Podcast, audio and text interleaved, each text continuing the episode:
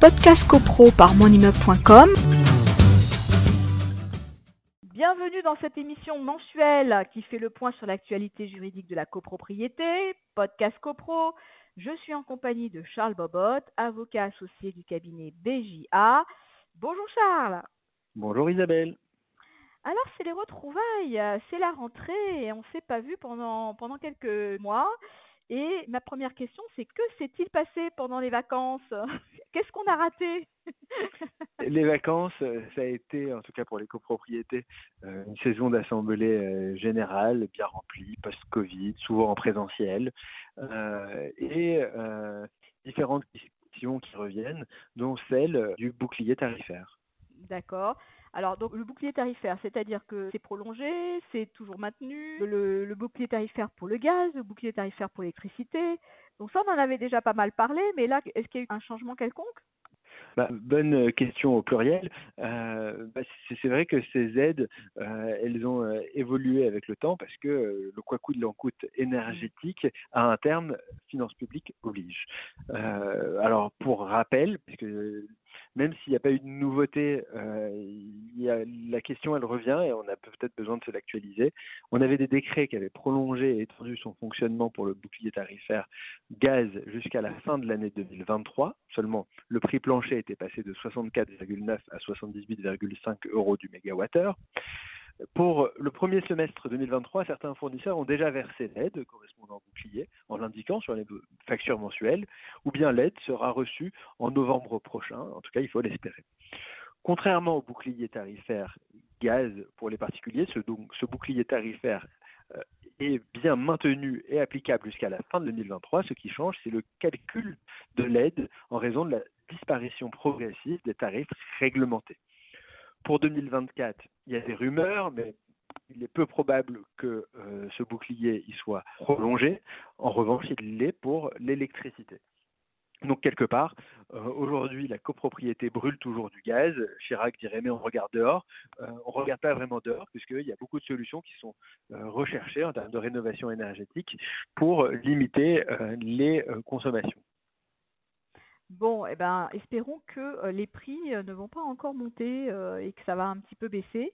Hmm, ce qui n'est pas tout à fait le cas. Hein. Ils sont toujours un peu supérieurs à ceux d'avant la crise. C'est ça. On n'est pas revenu sur les montants d'avant la crise. Bon. alors j'ai noté aussi un événement important. Hein, c'est le, remaniement ministériel. Et, et, donc là, il y a une nouveauté puisque bah, il y a eu une passation d'Olivier Klein à Patrice Vergriette qui est devenu euh, le nouveau ministre du Logement, c'est ça? Mmh tout à fait. De la ville et du logement, c'est ça que je cherchais plus exactement. Euh, mais il y a eu une division entre la ville et le logement. Il y a maintenant une responsable de la ville qui est Sabrina Agresti-Roubache, qui est mmh sous la tutelle du ministère de l'Intérieur. Et donc Patrice Vergriette, lui, il est sur le, sur le ministère du, du, du logement. Exactement. Euh, il, y a cette, euh, il y a ce remplacement donc de l'ancien ministre Olivier Klein qui, euh, lors des dernières concertations, n'avait pas fait l'objet. en tout cas, c'est peut-être pas de sa faute, mais il y avait eu la réunion euh, euh, du CNR logement euh, qui avait, tout, le monde dit que la, montagne accoucha d'une souris puisque les propositions ont été décriées. Aujourd'hui, les yeux sont donc tournés vers ce nouveau ministre qui est fraîchement élu, donc qui est dans une phase de concertation, qui fait des déplacements. Il a fait son premier déplacement à Fécamp dans lequel il a été, dans lequel il a indiqué, je suis venu montrer une politique de la ville qui marche. Trois grands défis l'attendent, relancer le secteur de la construction, trouver des solutions pour les locataires qui n'ont plus accès au crédit et augmenter le nombre de logements sociaux. Dernier, euh, dernier grand défi, euh, c'est euh, celui de se prononcer sur le, calendrier critiqué de la rénovation énergétique pour les logements avec les notations qui peuvent faire sortir du marché un certain nombre de logements alors que le marché en a besoin. Alors ça, c'est quelque chose aussi qui n'a pas été forcément bien compris par les professionnels de l'immobilier, puisque pour certains qui se sont exprimés sur ces nominations, ont considéré que cette division pourrait plutôt compliquer la coordination et la mise en œuvre des, mesures euh, à prendre pour euh, résoudre justement toutes ces difficultés. Donc, euh, donc voilà, ça va peut-être pas simplifier les choses, mais ça risque peut-être justement de diviser, de diviser les décisions et de les rendre plus complexes. Donc on verra.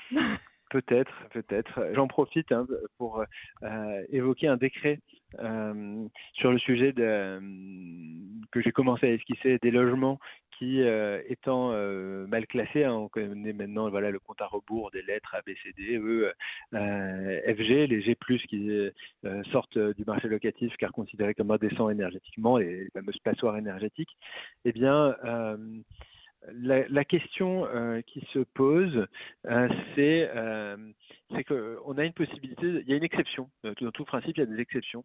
le copropriétaire bailleur, c'est l'article 20-1 de la loi du 6 juillet 89, il prévoit que si jamais euh, il, démontre que malgré ses diligences en vue de l'examen de résolution pour des résolutions euh, tendant à la réalisation de travaux dans des parties communes et la réalisation de travaux dans les parties privatives de son lot adapté aux caractéristiques du, logement, il n'a pu parvenir au niveau de consommation énergétique euh, exigé, eh bien il, ne pourrait, il pourrait ne pas être condamné par le juge à faire les travaux nécessaires.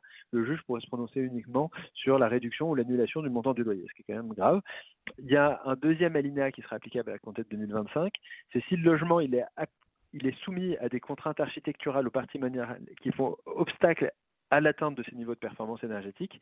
Et là-dessus, on a le décret du 18 août 2023, voilà, qui est passé pendant l'été. Et à l'article 3, euh, il est prévu que si, par exemple, à Paris ou dans des immeubles où on a de l'osmanien ou des euh, colombages, euh, des maisons à colombage, eh bien, on sait qu'un ITE par l'extérieur sera difficile. Eh bien, il est prévu qu'en cas de refus de réaliser ces travaux, car les modifications ont fait l'objet d'un refus d'une autorité administrative, ABF par exemple, euh, ou bien si les travaux nécessaires font courir un risque de pathologie du bâtiment attesté par un homme de l'art, eh bien, euh, ces cas-là seront des cas de d'exonération, en tout cas d'absence de, responsabilité, que le juge ne pourrait condamner le copropriétaire euh, bailleur euh, qui n'a pas pu réaliser ces travaux pour ces motifs-là. Donc, ce n'est pas véritablement un, changement de calendrier, c'est quelques exceptions qui viennent protéger le copropriétaire bailleur notamment. Euh, oui, et puis ça, ça, ça permet aussi d'équilibrer euh, euh, les rapports euh, entre locataire et bailleur, parce que mine de rien, le locataire, il, il, peut, il peut aussi de, demander à son propriétaire de mettre en conformité son bien. Et donc, il a cette possibilité de demander à son, à son propriétaire d'appliquer les travaux de rénovation. Alors mmh. après, c'est au, au, au, propriétaire de dire, voilà, mmh. c'est au propriétaire de dire, ben, euh, je peux le faire ou je ne peux pas le faire, ou, voilà. Dans, euh, mais ça ne va pas interrompre pour autant le contrat de location. Non, ça, donc euh, c'est voilà, c'est exactement dans ce cadre-là que cet article peut être euh, euh, utilisé. C'est si jamais le locataire venait à se prévaloir devant le juge d'un défaut de réalisation de ses travaux et qu'on arrive dans un, un cas énergétique. Donc voilà, c'est des débats. Ça promet parce que c'est quand même des termes qui sont assez flous. Est-ce que c'est un nid à contentieux? C'est possible. D'accord. Alors il y avait une autre, justement, il y avait une autre jurisprudence euh, C'était sur l'aliénation des parties communes en copropriété, parce que ça, c'est assez souvent hein, qu'on a des sujets sur, euh, sur les parties communes. On avait déjà eu un, une euh, jurisprudence sur les parties communes spéciales, euh, et là, c'est euh, là c'est euh, bah, c'est aussi les parties communes spéciales, c'est ça. C'est le c'est la, la, la, la, cour de la cour de cassation, et c'est la, la jurisprudence du 6 avril 2023. Oui, c'est une confirmation euh, de l'arrêt qu'on avait vu euh, précédemment, oui. euh, qui, euh, qui, qui, qui, juge que euh, seuls les copropriétaires des parties communes spéciales votent concernant la vente du lot et surtout sur le produit de cette session. il y a des questions qui restent ouvertes. Est-ce qu'il euh, il, il, est plus prudent, aujourd'hui c'est ce qui est recommandé, de faire deux résolutions. Une pour euh, la création euh, du lot et sa cession, et une seconde pour bah, les, les, modifications du règlement de copropriété qui s'en suivent, qui elles seront votées à la majorité de l'article 26, mais de tous les copropriétaires, tandis que la première résolution, c'est seuls les copropriétaires concernés par ces parties communes spéciales. Exactement. Et ensuite, on a eu, euh, on a eu aussi encore une, une question de, sur les parties communes. Mais cette fois-ci, c'était des parties communes euh, annexées. Et c'était, euh, d'après ce que j'ai compris, un, bout de, un bout de couloir hein, qui avait été annexé à un appartement et qui n'était pas mentionné dans l'acte de vente original. Oui, euh, alors ça, c'est la question, euh, on va paraître un peu savant, de l'usucapion ou de la prescription acquisitive euh, qui doit répondre à des conditions, elle doit être paisible, continue, non équivoque. La question c'est que quand on acquiert un bien, eh bien on est censé vérifier sur l'acte de vente et sur le règlement de copropriété si la configuration du lot est la bonne. Seulement, il arrive qu'il y ait eu des annexions qui soient intervenues qui figurent dans l'acte de vente, mais qui ne figurent pas dans le règlement de copropriété.